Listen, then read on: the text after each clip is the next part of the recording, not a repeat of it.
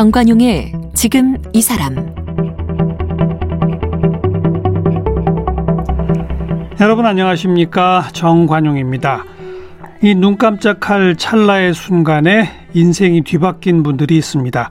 오늘 만날 분 역시 그런데요.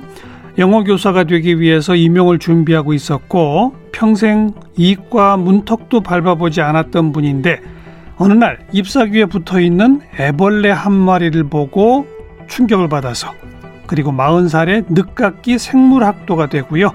대학원을 거쳐서 곤충학 박사까지 됐습니다. 지금은 한국의 파브르라고 불리워지는 곤충학자, 곤충의 밥상을 차려주는 곤충들의 엄마인데요. 오늘 정관용의 지금 이 사람의 주인공입니다. 곤충학 박사, 우리 곤충연구소 정부희 소장을 모셨어요. 어서 오십시오. 안녕하세요. 네, 영어 교사 되려고 하셨다고? 네, 아주 오래전인 일인데요. 어쨌든 영어 교육과를 나오신 거네요? 네, 맞습니다. 네, 제가 이제 중학교 때 처음 부임해온 그 영어 선생님이 계셨는데 그분이 너무 멋졌어요. 그래서 제가 산골 학교에서 중학교를 다녔는데 그때 이제 꿈이 영어 교사였어요. 그래서 이제 대학교 지금으로부터 한 40년 전이네요. 네, 굉장히 오래전의 일인데 그때 이제 영어 교육과로 영문과를 안 가고 영어 교육과로 이제 진학을 하게 됐어요. 그래서 선생님이 되셨어요? 선생님이 못 됐죠. 왜요? 왜 그러냐면은 이제 그때 시절만 해도 이제 이 사범대를 나오면 영어 교사 자격증이 있어서 어느 학교든 이제 부임을 할 수 있었는데 제가 결혼을 좀 빨리 했어요. 그래서 이제 출산과 이제 이게 육아가 너무 걸리는 거예요. 그래서 누구한테 맡길 사람도 없고 그리고 또 내에는 내가 또 키우자 이런 것 때문에 임용을 기다리다가 전업주부로 이제 들어앉게 됐습니다. 그 시절 40년 전 대학 나오신 분들은 그런 분들 많아요. 그렇지 않습니까? 네.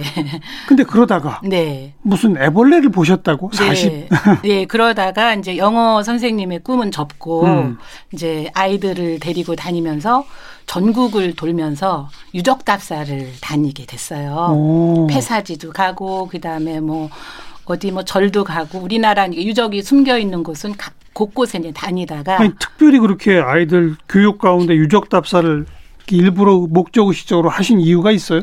제가 이 돌, 화강암, 이 돌을 보면은 따뜻한 마음이 들더라고요. 허허. 예, 그래서 평소에 이제 고고학에 대한 조금 관심이 있었는데, 이제 그게 계기가 돼서 이제 아이들하고 한번 같이 다녀보자 해서 이제 전국을 다니다가 우연하게 그때만 해도 자연 환경이 지금보다는 훨씬 좋았거든요. 폐사지에 가면은 이름 모를 야생화들이 굉장히 많은 거예요.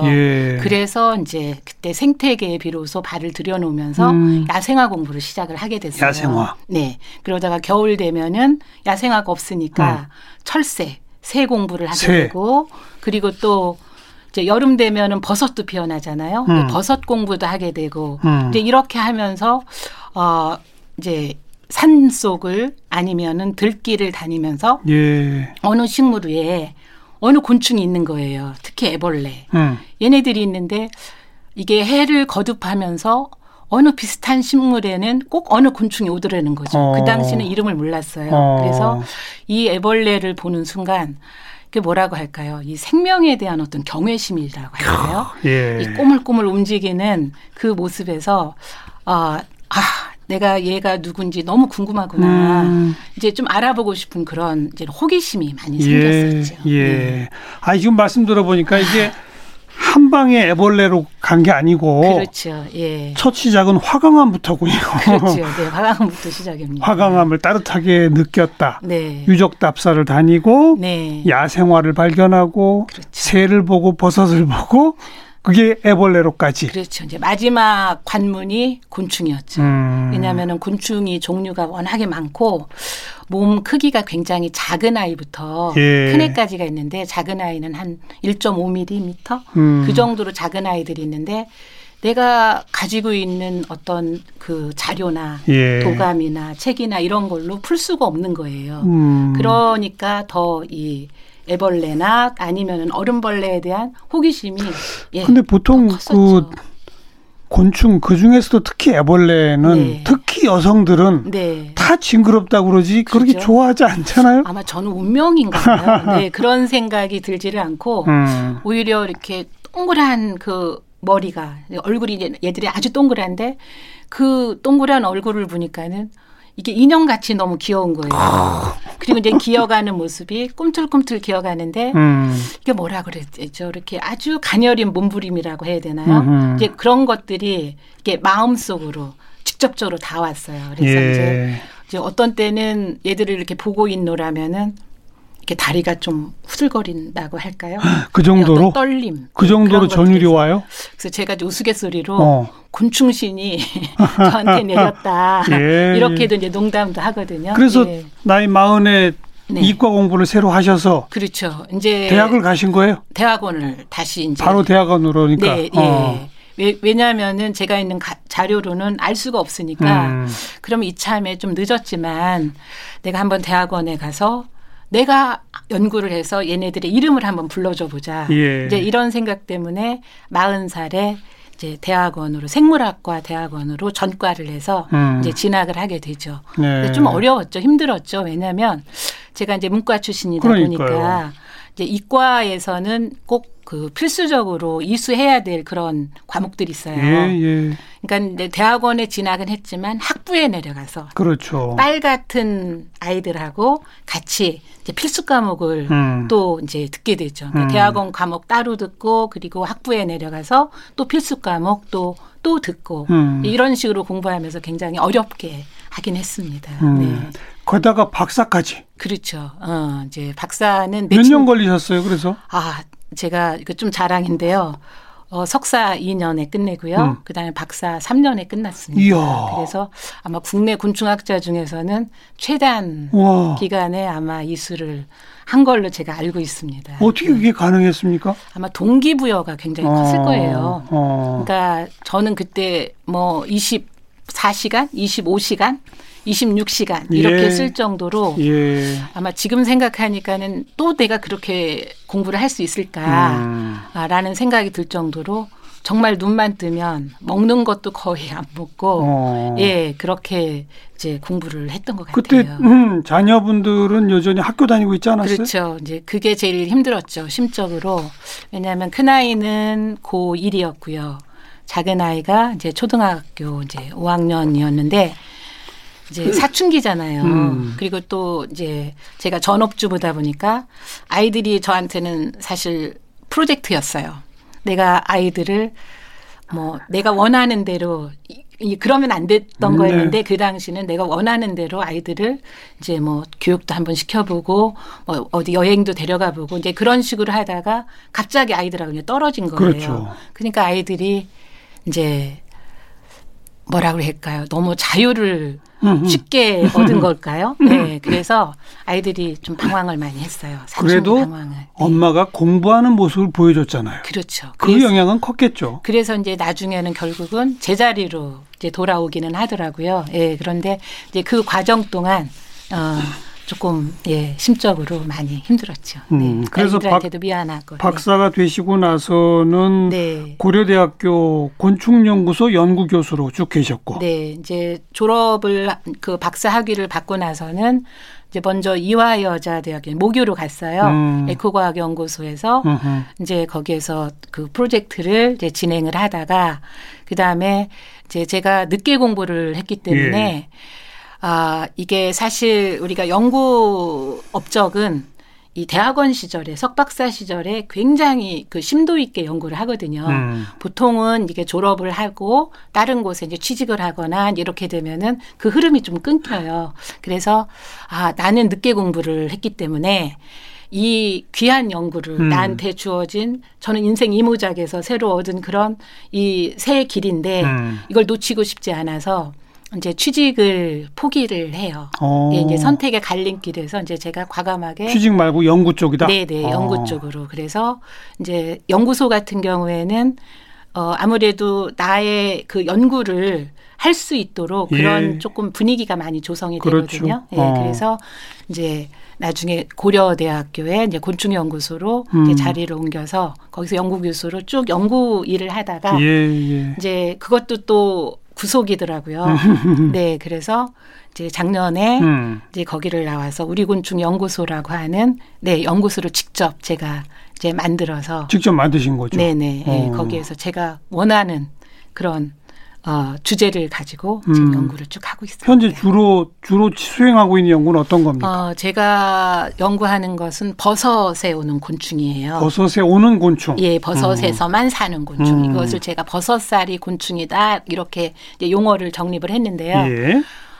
이 연구가 제 평생의 과제예요. 그러니까 아쉽게도 우리나라에서는 이 버섯살이 곤충을 연구하는 사람이 저밖에 없어요. 그러니까 세계적으로도 이 연구를 하는 사람이 많지가 않거든요. 그래서 이제 우리나라에서 사는, 그러니까 순수하게 우리 한반도에서만 사는 버섯에서 또 그 버섯을 먹고 사는 곤충.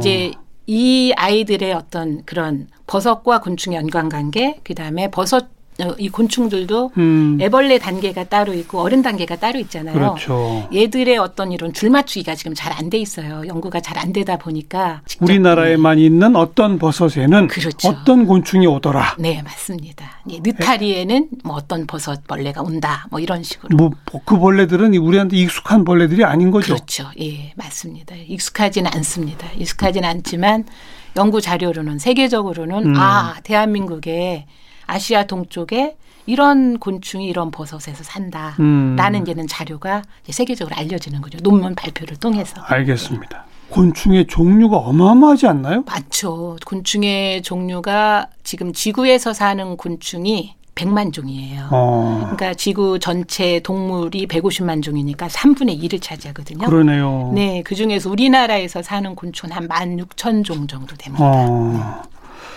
네.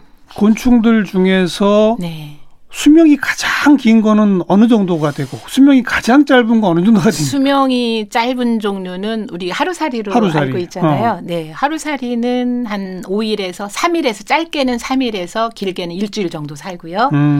그리고 길게 사는 아이들은 장수풍뎅이 아마 집에서들 아이들 많이 기를 거예요. 얘네들은 한 3개월 정도 어른벌레 기준입니다. 네, 그렇습니다. 곤충의 삶은 되게 짧아요. 그렇죠. 굉장히 짧은 동안에 얘들이 굉장히 어마어마한 인류를 위해서 어마어마한 일을 이룩을 하는 거죠. 어떤 일이요? 인류를 위한 일이라면. 예를 들면은 꿀벌. 우리가 잘 아실 거예요. 맞아요. 꿀벌은 우리가 먹는. 수분을 하는 거죠. 그렇죠. 꽃가루 바지를 해주기 때문에 우리가 먹는 그 곡물. 그러니까 과일도 그렇고요. 아무튼 인간들이 먹는 모든 그런 식량을 한 70% 이상을 꿀벌이 책임을 져줘요. 그렇죠. 예, 그러니까는 예전에 그랬거든요. 아인슈타인이 꿀벌이 지구에서 사라지면 4년 이내 인류는 멸망할 거다. 이렇게 했는데 물론 그렇게는 안 되겠지만 또 대체 식량이 있고 하니까 근데 그게 수치가 중요한 게 아니고 그 중요성을 그렇게 이제 표현을 한 거죠. 네. 근데 꿀벌처럼 그렇게 정말 중요한 일을 담당하는 곤충도 있지만 인간과 별 관계없이 사는 곤충도 많지 않아요. 그거는 인간 입장에서 보면 그렇죠. 예. 그래서 저는 해충이다, 익충이다 이런 표현을 쓰진 않습니다. 그래요? 왜냐하면은 먼저 지구에 출현한 것은 우리의 선배는 인간의 선배는 곤충이에요. 곤충이 털을 잡고 살면서 이제 인간이 최후로 이제 들어온 동물이잖아요. 그렇죠. 그러면서 곤충들이 먹고 사는 그런 식량들을 인간들이 자꾸 탐내는 거예요. 맞아요. 그렇죠. 그래서 지금은 이제 곤충과 인간과의 식량 전쟁이 일어나는 거죠. 그런 차원에서 인간들이 우리가 먹는 채소밭에 곤충들이 오면 이건 다 해충이다. 그러니까 소독을 해야 된다. 이렇게 되는 거거든요. 또 곤충 입장에서는 되게 억울하죠. 그렇죠. 예, 왜냐하면 자기의 터전인데 그런 경우에는 과연 어떻게 할 것인가. 공존의 문제는 어떤 것인가. 이런 어떤 그런 문제가 좀 대두가 되는데 좀 우리가 양보를 하면은 그러니까 약을 소독을 예를 들어서 2번 칠 거 1번 정도 치고 예를 들어서 상품성이 조금 떨어진다 하더라도 벌레가 먹은 자국이 있는 것을 먹어도 아무런 문제가 없잖아요. 또 그 약 자체가 인간인데 별로 안 좋죠. 안 좋은 거니까요. 부메랑이 돼서 우리 인간으로 돌아오죠. 예, 결국은 곤충이나 다른 어떤 그런 사람에게 위협을 주는 그런 동물들을 없애기 위해서 친 거지만 예, 예. 결국은 인간에게 그게 부메랑이 돼서 들어오는 거기 때문에 예, 좀 한번 생각은 해볼 문제입니다. 네. 우리 정부희 소장은 곤충의 밥상을 차려주는 곤충 엄마라는 별칭이 예. 있잖아요. 네, 맞습니다. 어디다가 네. 어떻게 밥상을 차려주시는 거예요? 제가 이제 양평, 먼 양평인데요. 거기가 경기도, 저 강원도하고 약간 접경 지역이에요. 그래서 사람들이 별로 안 가는 지역인데 거기에다가 2014년에, 그러니까 지금 만 6년이 됐는데요. 거기 이제 사유지를 이제 곤충의 밥상으로 지금 이용을 해요. 그래서 이제 뭐 그렇게 넓지는 않은데, 뭐 뒷산과 그 앞에 마당이 좀 있는데 거기에다가 곤충들이 좋아하는 먹이를 쫙 깔아주는 거예요. 어떤 거요? 예를 들어서 버섯을 좋아하는 아이들한테는 버섯이 피어난 고목, 예, 썩은 나무를 이제 그늘에다가 놔주고요. 그 다음에 또 이제 주로 식물을 많이 조성을 해요. 곤충들은 대부분 한 70% 이상이 자기가 좋아하는 식물이 정해져 있어요. 예, 예. 그러니까 예를 들어서 너는 배추 먹어. 나는 토끼풀 먹을게. 나는 아까시나무 먹을게. 이런 식으로 남의 밥상은 건드리지 않고 자기가 좋아하는 식물만 먹거든요. 그래야 또 경쟁이. 그렇죠. 오히려 그게 경쟁력이 있는 거예요. 그러니까요. 예. 그래서 이제 그 이제 원리를 이제 제가 잘 알기 때문에 곤충들이 좋아하는 식물들을 한 200종 정도를 마당에다가 쭉 심었어요. 이야. 심었는데 이제 이게 땅이다 보니까 좋은 그 주변이 굉장히 이렇게 산으로 덮여 이렇게 둘러싸여져 있어서 굉장히 좋은 땅이에요. 예, 그래서 예. 그러다 보니까 주변에 있는 풀씨가 날아와서 한 지금은 300종 이상이 그렇게 마당에서 예, 풀들이 자라고 있어요. 나무와 풀들이. 예, 예. 그러면은 곤충이 어떻게 제가 곤충을 어디서 데려온 거는 아니고 저절로 찾아오죠. 그렇죠. 예, 식물에서 나는 고유의 냄새가 있거든요. 그 냄새를 찾아서 곤충들이 이제 마당으로 날아오는 거죠. 몇 종류 정도의 곤충이 와 있습니까? 봄부터 가을까지 보면은 한 500종 제가 세보지는 않았는데요. 한 500종 이상이 오는 것 같아요. 예, 굉장히 많은 수가 이제 옵니다. 거긴 우리 박사님의 일종의 연구 공간도 그렇죠. 되네요. 제 야외 연구소입니다. 그러니까요. 예, 예, 정식으로 그 야외 연구소로 등록을 했습니다. 네. 거기 멸종 희귀 곤충들도 와요? 멸종 위기종은 없고 아주 희귀종은 있습니다. 어떤 그러니까 거? 아마 우리 청취자 여러분들이 잘 아시는 반딧불이. 반딧불이? 예, 반딧불이는 왜 깨끗한 물이 있고 예. 그러니까 이 전깃불이 없는 곳에 이제 자란다라고 이제 우리가 그렇게 알고 있는데 그곳에서 반딧불이가 정말 많이 자랍니다. 처음에 제가 그 마당을 조성을 할 때는 황야지라서 반딧불이가 그렇게 많이 없었어요. 없었는데 지금 6년 차가 되니까 예. 6월 달 되면은 운문산 반딧불이라고 하는 녀석이 있어요. 그 녀석은 나는 시간이 밤 11시부터 새벽 2시까지 날아요.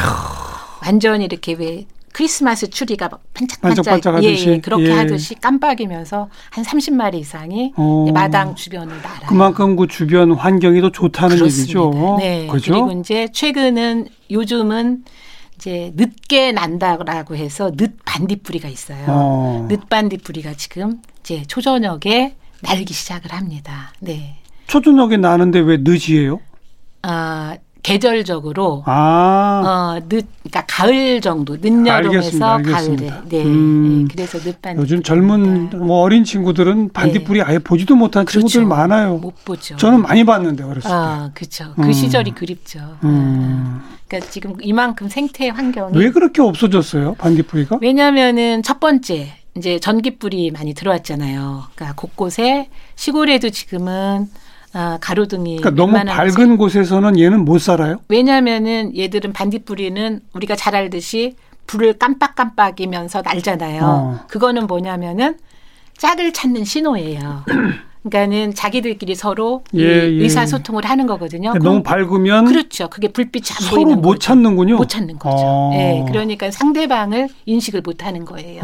첫 번째 요인이 얘는 그렇고요. 두 번째 요인은 이게 얘들이 사는 곳이 이제 깨끗한 물에서 사는 종도 있고 또 깨끗한 물이 없어도 육상에서 사는 종도 있어요. 예.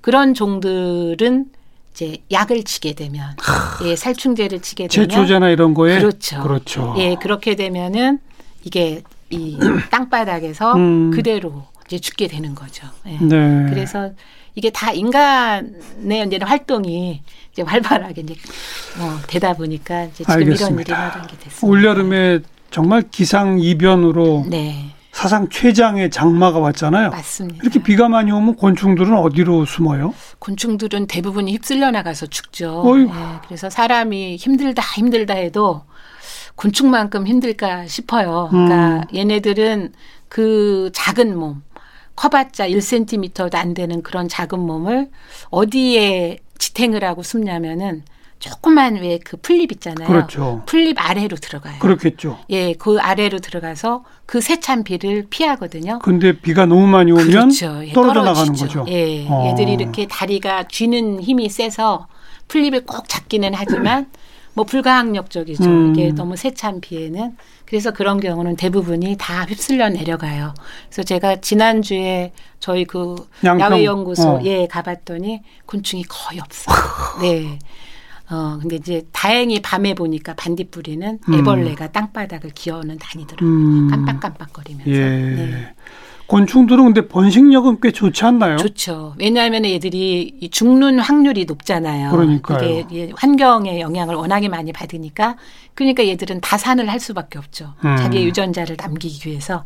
그래서 곤충들은 대체적으로 200개부터 하루살이 같은 경우는 3,000개 알을 낳거든요. 예, 다산왕이에요. 예, 그러니까는 그렇게 많은 알에서 이제 깨어난 애벌레들이 이제 자기 운명대로 예, 이제 살아갈 아이들은 살고 그다음에 이제 또 희생되는 아이들은 희생돼요. 네. 예, 그렇게. 예, 기본적으로 살고. 대부분의 곤충은 그렇게 네. 알, 애벌레, 번데기, 얼음벌레, 성충. 네. 이 단계를 거치는 거예요? 네네. 예. 거의 모든 곤충이?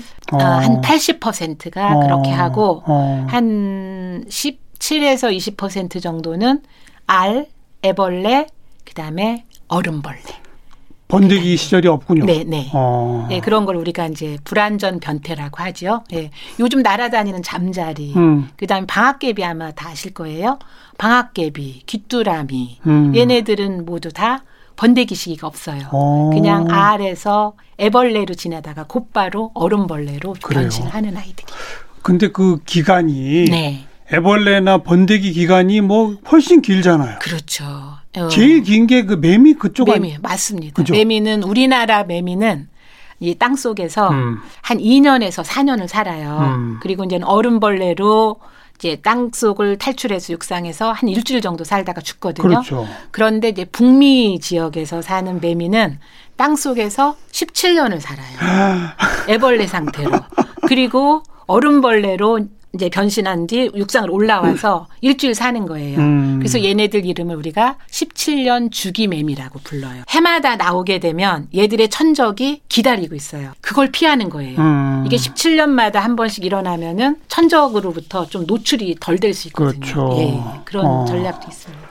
근데 그렇게 오랜 고생 끝에 네. 성충이 돼서 날아다니기 시작하면 네. 며칠 만에 죽는다. 예, 한 일주일. 참 허망해요. 허망하죠. 맞습니다. 얘들이 얼음벌레가 사는 목적은 배를 잇는 일이에요. 번식이죠. 번식이에요. 그래서 얘들은 알을 낳고 그러니까 수컷은 짝짓기를 통해서 자기의 유전자를 암컷에게 넘겨주고 암컷은 그 유전자를 받아서 수정시킨 후 알을 낳으면은 암컷의 임무는 끝이에요. 예. 그 시끄럽게 우는 거는 다 짝짓기를 위한 거죠. 맞습니다. 그러니까 이게 일종의 이제 그 수컷이 주로 울어요. 그래서 제가 뭐라고 부르냐면은 세레나다다. 그러니까 매미도 수컷이 울고 이제 지금 이제 매미가 이제 조금 들어가면은 얘들은 아주 더울 때 우는 아이들이고 날이 선선하면은 귀뚜라미. 네, 귀뚜라미. 그렇죠. 귀뚜라미가 좋아하는 온도는 한 24도 정도 되거든요. 지금도 밤에 나가면 우는데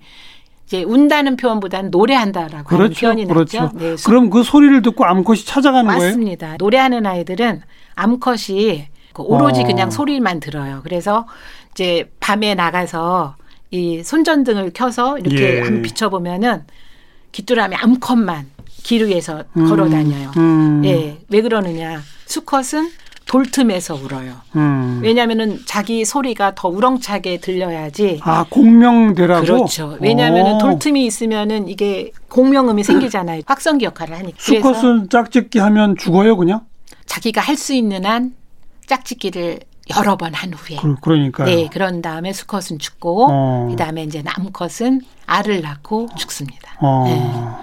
귀뚜라미 경우에는 이 자기의 정자를 전달하는 방법이 굉장히 특이해요. 어떻게 해요? 이제 보통의 곤충들은 직접 전달을 해주거든요. 몸속으로 넣어주는데 얘들은 선물 포장을 해요. 선물 꾸러미를 만들어서. 뭘로? 그러니까 자기 몸속에는 여러 단백질이나 이런 것들을 이용해서. 수컷 몸속에 단백질을? 예, 예, 예. 그런 것들을 이제 분비물을 이제 이걸 바깥으로 분비해서. 먹을 걸로? 네. 그것을 이제 정자를 포장을 하는 거예요.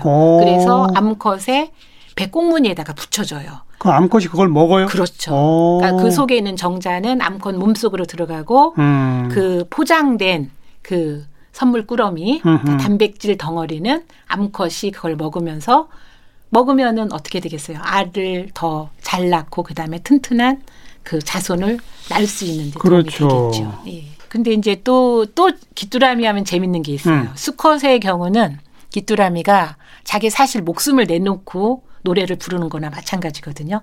왜냐하면은 귀뚜라미에게도 천적이 있잖아요.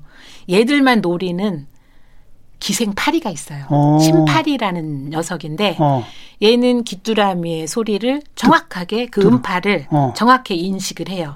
그래서 우는 곳을. 그 소리를 듣고 찾아가요? 그렇죠. 예, 얘들이 낙엽 속에서 울든 돌틈에서 울든 찾아가서 거기에다가 자기 알을 떨어뜨려요. 그러면 알에서 파리 애벌레는 구더기라고 부르잖아요. 예. 구더기가 이 귀뚜라미 몸속으로 파고 들어가서 어머나. 얘 몸을 먹는 거예요. 그러니까 귀뚜라미는 살아있는 채로 점점 자기 몸을 파리에게 내주면서 죽어가죠. 아이고. 그러는 경우도 있습니다. 무궁무진한 얘기거리가 있었겠어요. 곤충 이야기는 천일야화입니다. 종마다 다 자기만의 특성들이 있기 때문에. 우리 흔하게 보는 귀뚜라미한테 그런 사연이 있는 줄은 또 정말 몰랐습니다. 그렇죠. 앞으로의 목표는 그러면 그 국내 버섯의 네. 오는 곤충의 체계도를 그렇죠. 완성하는 것. 예. 지금 하고 있으니까. 이제 제가 건강이 허락하는 한 이제 쭉 이어가야죠. 그래요. 네, 네. 또 재미난 곤충 얘기도 계속 들려주시고. 네. 네. 이제 뭐 저술도 계속 이어가고. 그럼요. 네, 네. 우리 곤충연구소 정부희 소장 고맙습니다. 고맙습니다.